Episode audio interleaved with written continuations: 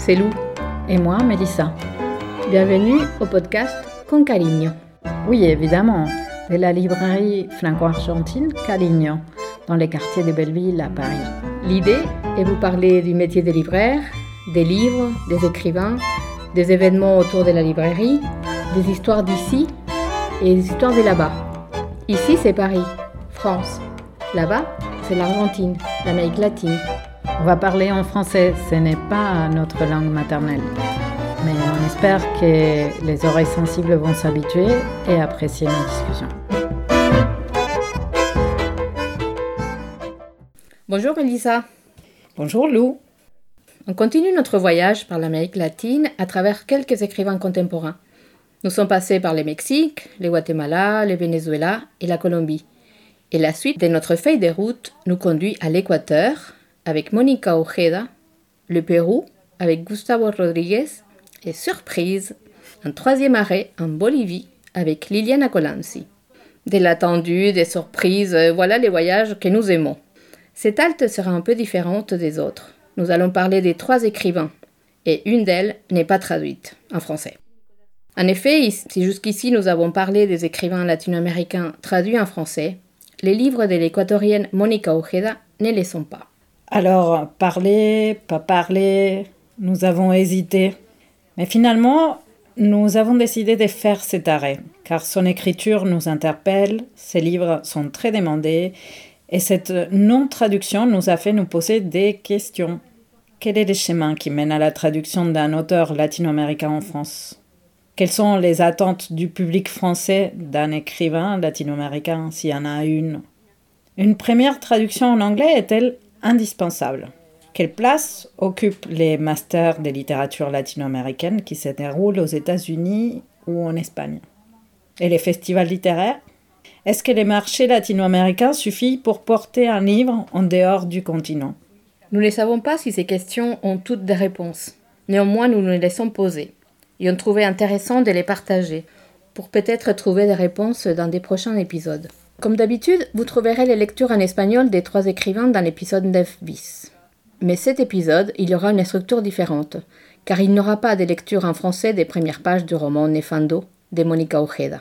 Qui est Monica Ojeda? Elle est née en 1988 au Guayaquil, Équateur. Elle a 32 ans. À partir de ses 13 ans, elle a commencé à participer et gagner des concours intercollèges de récits. Puis elle a étudié la communication sociale, option littérature, à l'Université catholique de Santiago de Guayaquil, puis par faire un master en création littéraire à Barcelone. Nefando, c'est son deuxième roman. Il est sorti en 2015 et il a gagné plusieurs prix en Amérique latine et surtout, il fait partie de la liste Bogota 39. Bogota 39 est un projet mené en collaboration entre d'une part les High Festival, et d'autre part l'organisation gérant l'événement de l'UNESCO Capitale mondiale du livre avec Bogota comme capitale en 2007. Il consiste à sélectionner 39 des écrivains latino-américains parmi les plus prometteurs ayant moins de 40 ans, à les faire connaître et à favoriser les échanges entre ces auteurs. Les High Festival est en réalité une série de festivals de littérature qui se déroulent chaque année dans différentes villes du monde. Cette année, il y en aura un à Wales, un à Querétaro, au Mexique, un à Segovia, en Espagne, un à Arequipa, au Pérou, et euh, en, Grande-Bretagne. Puis, dans plusieurs villes de Colombie en 2022. Nefando de Monica Ojeda est un roman assez surprenant, où on explore les expériences du corps, des expériences conflictuelles autour de la sexualité, où les plaisirs et la violence sont entremêlés. Il est publié en 2016 par la maison d'édition espagnole Candaya. Six jeunes partagent un appartement à Barcelone et chacune des chambres a sa propre vibration interne. On trouve la mexicaine Kiki Ortega et l'écriture d'un roman pornographique. Le mexicain Ivan Herrera et ses désirs d'autocastration. L'espagnol El Cuco Martínez qui fait du développement de design pour la démo scène, et la fratrie des trois équatoriens, Irene, Emilio et Cecilia Terán, qui ont eu l'idée du jeu Nefando. Nefando Voyage au cœur d'une chambre est un jeu vidéo très confidentiel sorti du réseau à cause du contenu sensible. Les discussions et débats entre les quelques gamers qui ont pu jouer, et jouer on les dit entre guillemets car l'expérimenter serait peut-être plus approprié. C'était un jeu d'horreur pour Frix, une mise en scène amorale, un exercice poétique. On rentre dans les chambres, on rentre dans les corps, dans les esprits, dans les traumatismes, on assiste au processus de création d'un jeu vidéo culte et à la recherche littéraire pour écrire un roman pornographique. Les médias ont dit Monica Ojeda déploie un effort particulier pour articuler les langages justes, pour parler des intersections qui font peur, enfance et abus, sexualité et pouvoir, plaisir et douleur, un roman qui va marquer. Son style oscille entre les poétiques et les très crus, avec une recherche très poussée sur la langue. Dans son univers, on croise David Lynch, les Marquis de Sade, Griselda Gambaro, Georges Bataille, la BD Lost Girls, La Vénus à la fourrure, Peter Pan, les Darknet, Quetzalcoatl. Sa lecture ne vous laisse pas indemne. Personnellement, j'ai dû sauter quelques pages. Les âmes sensibles sont prévenues. Monica Ojeda ne s'est pas arrêtée là. En 2018, publie le roman Mandibula, qui raconte l'histoire d'une adolescente obsédée par les histoires de terreur qui est kidnappée par sa professeure de littérature. Puis en 2020, Las Voladoras, un recueil de nouvelles qui continue à explorer ces thématiques de prédilection la violence de genre, l'avortement, la sexualité et la religion dans un style qu'elle a défini comme gótico andino, gothique des Andes. Dans les descriptifs de l'épisode, vous trouverez les détails de tous les ouvrages dont on vous parle. Et dans l'épisode 9 bis, vous aurez les premières pages lues en espagnol. Nous continuons la ligne des Andes pour arriver au Pérou avec les Matins de Lima de Gustavo Rodríguez.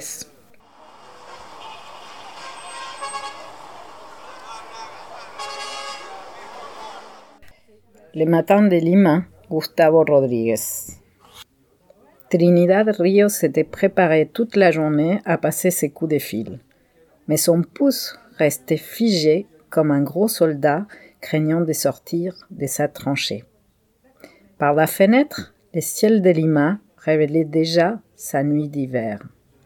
Cette même pénombre pâle dans laquelle Trinidad s'était réveillée douze heures plus tôt, avec en tête ses numéros de téléphone tenaces.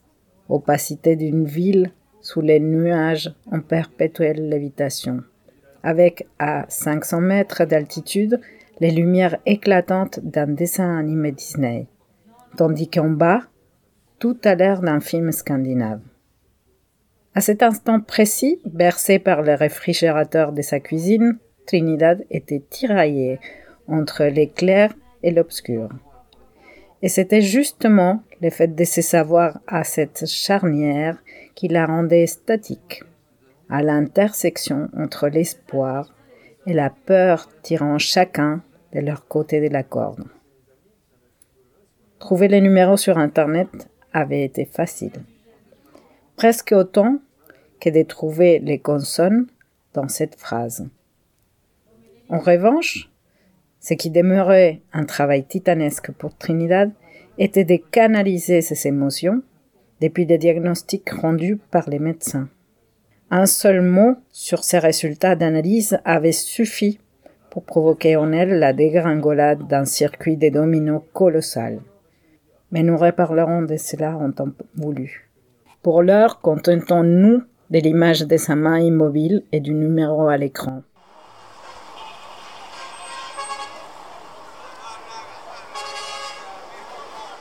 Qui est Gustavo Rodriguez Il est né à Lima en 1968 et dit qu'il aime la littérature depuis l'enfance et c'est un grand lecteur. Après des études de publicité, il a travaillé comme rédacteur publicitaire dans des grandes agences au Pérou. Il a écrit pour la presse et dans des magazines littéraires. Il a monté aussi des structures pour promouvoir la lecture dans les écoles au Pérou. Il se définit lui-même comme faisant partie d'un courant réaliste péruvien.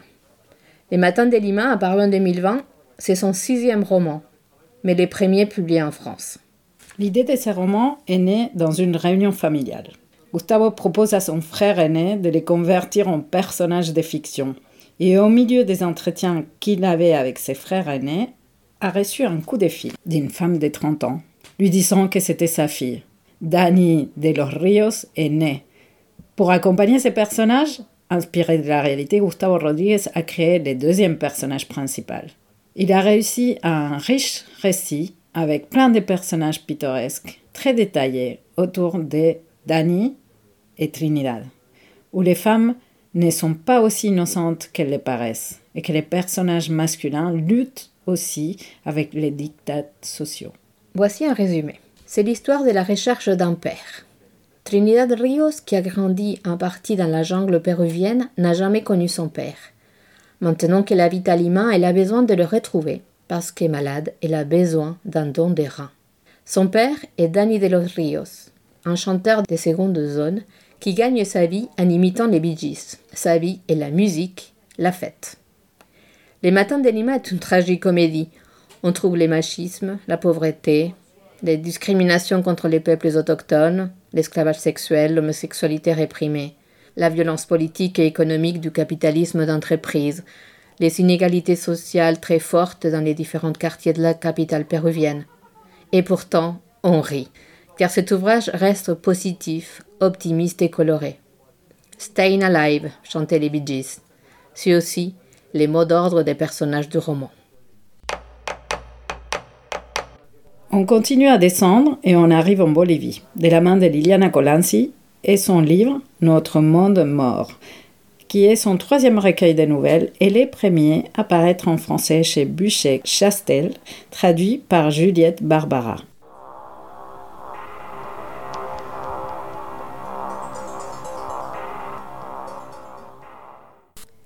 Notre monde mort de Liliana Colanzi. Extrait de la première nouvelle L'œil. Elle est pris en grippe les jours où il la planta pour un devoir prévu en binôme en première année d'université. Je suis malade, annonça-t-il de la voix neutre de celui qui ne cherchait pas à susciter la sympathie.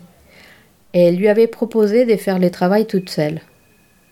Ce soir-là, alors qu'elle rentrait chez elle dans la voiture de sa mère, les dix devoirs terminés et soigneusement enregistrés sur une clé USB, elle l'aperçut qui se promenait avec une gothique dans les allées d'un marché, les mains dans les poches et les regards figés sur un point quelque part au loin. La fille lui évoquait un vampire sous échasse, qui agitait frénétiquement les mains en parlant. Lui, à l'inverse, s'est contenté d'acquiescer, la tête légèrement inclinée, en s'enfonçant dans l'obscurité de la ruelle. Elle demeura paralysée, en plein milieu du trafic, trop abasourdie pour décider s'il fallait avancer ou aller les garçons par la vitre de la voiture. Plus tard, alors qu'elle dînait avec sa mère, elle revient mille fois à cette image, à son expression à lui, attentive, à la fille vêtue de noir, pareille à une pie ou à une veuve. Elle eut envie de vomir. Tu es bizarre, lui dit sa mère, en la dévisageant par-dessus le plat des raviolis. T'as fait quelque chose. Je suis juste fatiguée. C'est un homme insista sa mère, et la fille nia en secouant la tête et rougit. Sa mère vérifiait quotidiennement les kilométrages de la voiture pour s'assurer qu'elle n'avait pas été flânée ailleurs pendant les heures où elle était censée être à l'université. L'ennemi avance déguisé en ange, poursuivit sa mère. Mais son véritable visage est terrible. N'oublie jamais que tu portes sa marque au front. Il connaît ton nom et entend ton appel. La mère s'essigna et la fille avala de travers un ravioli. Ok. Montre-moi tes mains, ordonna la mère. Maman protesta nerveusement la fille, mais sa mère insista. La fille rechigna à poser ses mains recouvertes des taches de rousseur, aux ongles rongés, sur la nappe à carreaux. La mère les inspecta et d'un geste rapide les porta à son nez.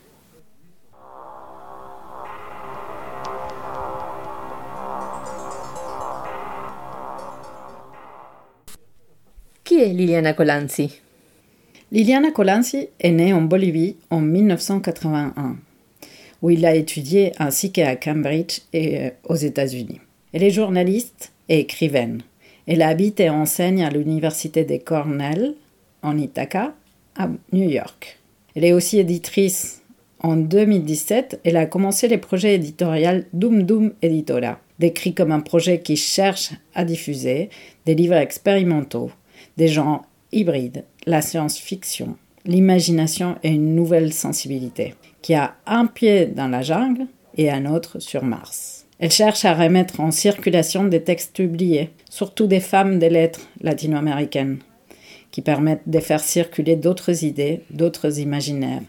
Elle a commencé avec les livres de Sara Gachardo, El Sequaz. Et en même temps, Liliana Colanzi a écrit deux livres, Vacaciones Permanentes, qui n'est pas traduit, et Notre monde mort. Elle figure aussi dans la prestigieuse liste Bogota 39, dont on vous a parlé plus tôt.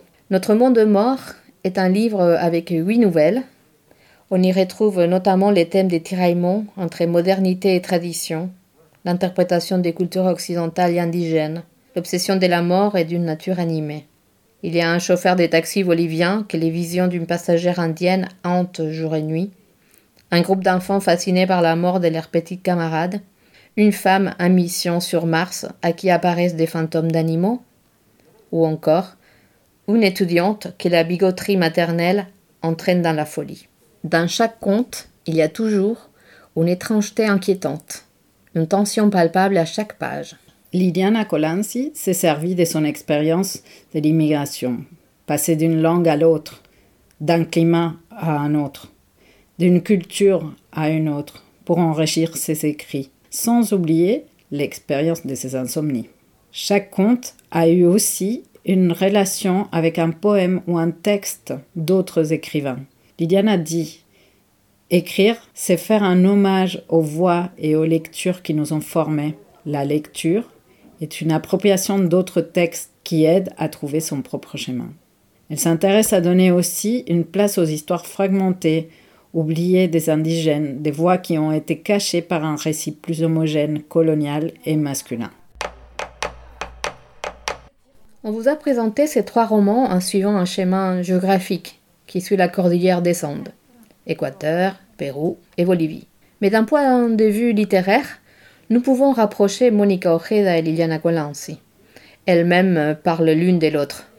Elles font partie de cette nouvelle génération des femmes écrivaines en Amérique latine qui cherchent des mots autour du corps, des perversions, des mysticismes, l'intrusion du fantastique, la terreur, la subjectivité ou la limite du réel, les personnages des mères qui sont bien différentes des visions masculines. Et dans les romans du péruvien Gustavo Rodriguez, nous sommes dans un roman avec des personnages éclectiques, plus réels, certes, mais où les sensations sont aussi très sollicitées. Il y a les bruits et les odeurs de la ville. Il y a la musique, il y a la fête, les cris, les couleurs et aussi les sentiments forts, la douleur et la jalousie. On vous recommande ces écrivains qui ne nous laissent pas indemnes. Vous trouverez les détails bibliographiques dans les descriptifs de l'épisode et les lectures en espagnol et les voix de ces écrivains et écrivaines dans l'épisode 9 bis. À bientôt. À bientôt. C'était Con Cariño. Ce podcast est disponible sur Encore, Spotify, Google Podcast, Apple Podcast, YouTube. Abonnez-vous. Et en attendant les prochains épisodes, passez à la librairie au 21 rue de Chalet, à Paris, métro Belleville, ou laissez-nous vos commentaires sur Instagram ou Facebook. À bientôt!